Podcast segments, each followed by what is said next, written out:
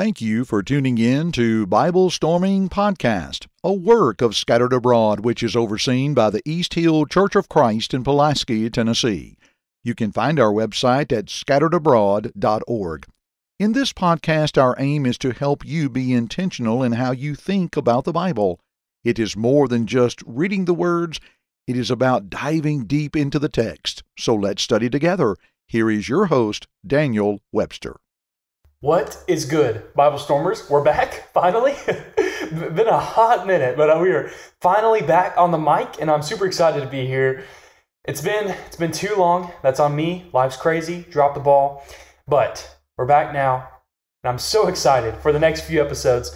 I actually I have no idea how many episodes this this series is going to be, but once again, we're, we're in season two. We're talking about God it's going to continue into season three because season two uh, has flown by and there's there, there's just so much to talk about.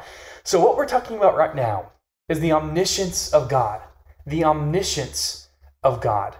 For the next few, several, 40 episodes, we're going to deal with different things surrounding God's omniscience. So buckle in. If you're if you're a listener to this podcast, then you're this is probably something that you're into. Something something that's deep and we're going to get deep. We're going to get very deep into the text. We're going to get very deep into the philosophy of god just thinking through the omniscience of god and really what that means. What does it mean that god is omniscient? Not just the word but but the concept. What does it mean that god knows everything? And how is that even possible? We're going to get there. But first let's just spend a few minutes and think a little bit about knowledge and then apply it to God. I read today about this this guy who has an amazing name. Honestly, I'm going to name my child this one day for sure. This guy's name is Buckminster Fuller. That's right. His first name is Buckminster. And uh, it's spelled just exactly how it sounds. And yes, he was bullied growing up. And so Buckminster Fuller.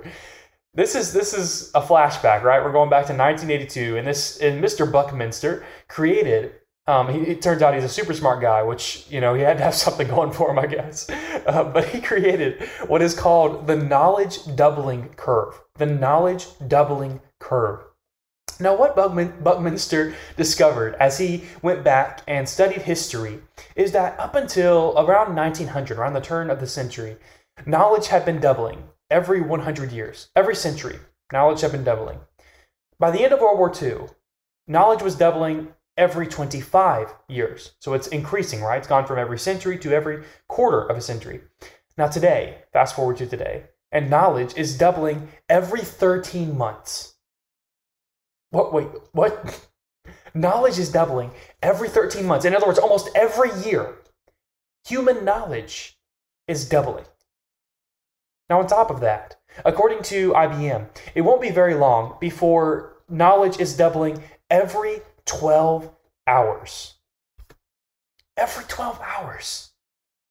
As a human race, we are smarter than ever. We have more knowledge than ever. And because of that, as a, as a human in the 21st century who has access to technology, I don't really have to know or, or remember anything. You know, I've heard dramatic campfire stories of, of encyclopedias and, and atlases and, and people having to tie strings around their fingers to remember stuff. But but all I need is my iPhone or or my Alexa, right? Because we live in an age where we literally never have to wait for an answer. For for almost anything. If it can be known, we can know it in seconds at most. We've been trained to live without uncertainty. We've been taught that not only are we entitled to every answer, but also that all of those answers are, are just a couple of seconds away. No one ever has not to know again. Because we can take every fear, every every curiosity, every question to Google. And Google just quickly and effortlessly satisfies those, those desperate cravings for knowledge and guidance, either with an answer or with a welcome distraction, right? And, and that God, that God of knowledge, that God of technology, that God of power is right at our fingertips. And it's, it's visible, it's controllable, it's instant, it's even seemingly omniscient. At least omniscient enough for us most of the time. But there are so many problems in our lives that, that will never be solved through dependence on our data plans. Uh, we can always get a quick answer, or, or 3 million of them, but the answer we need often will not and cannot pop up in a third of a second. It can only come from the all knowing, all seeing, all loving God. And that answer can only come through patient prayer and meditation on His Word. How do I break the power of this sin in my life? Should I quit this job? Should I take that job? What do I say to my child who, who has wandered from the faith?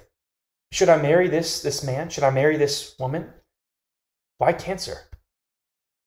You can type any of those questions into your search bar and you'll get lots of answers, maybe, maybe even some good ones.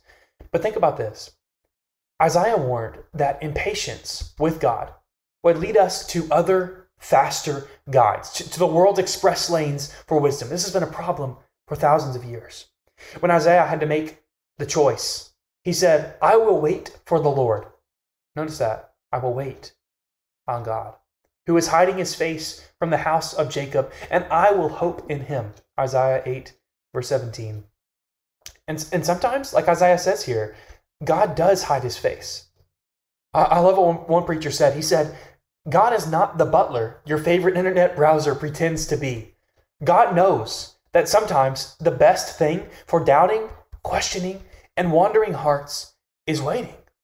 Sometimes the, the uncomfortable distance between our question and God's answer really can be a gift greater, sweeter, and more needed than the answer itself. Now, that's a beautiful quote. And if I were you, I would hit the, the 15 seconds back button right now and listen to it again because, man, that's deep. But in summary, God is greater than Google, right?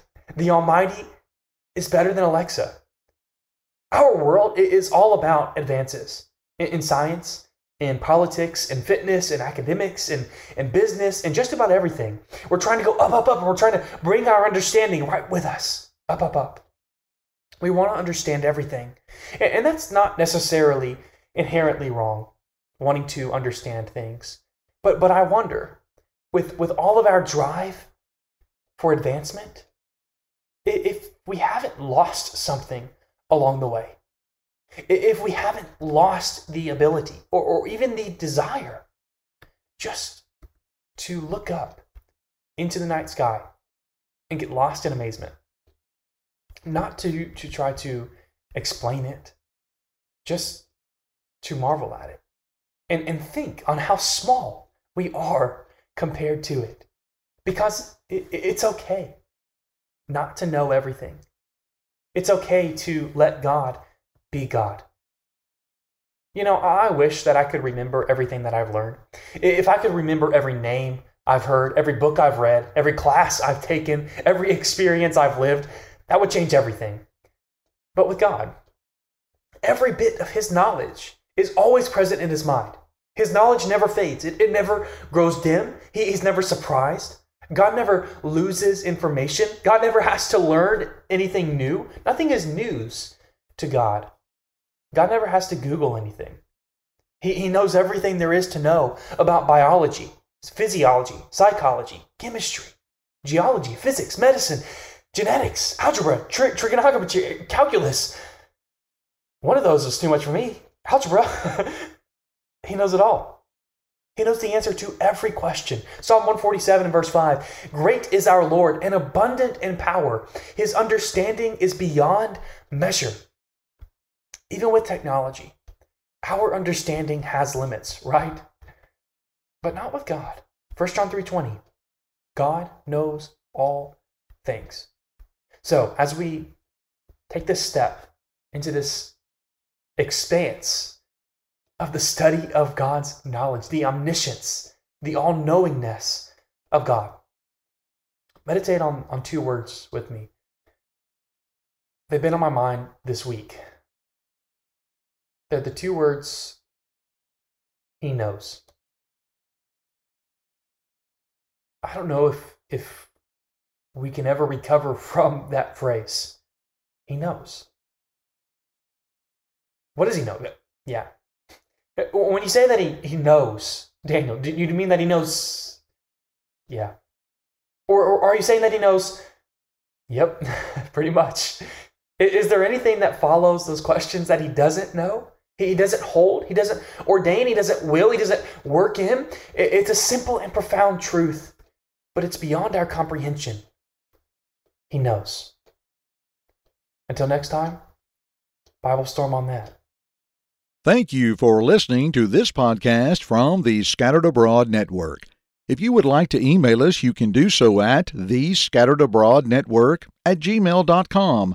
That's the Scattered Abroad Network at gmail.com. Remember, you can check the show notes below for all of our social media platform links.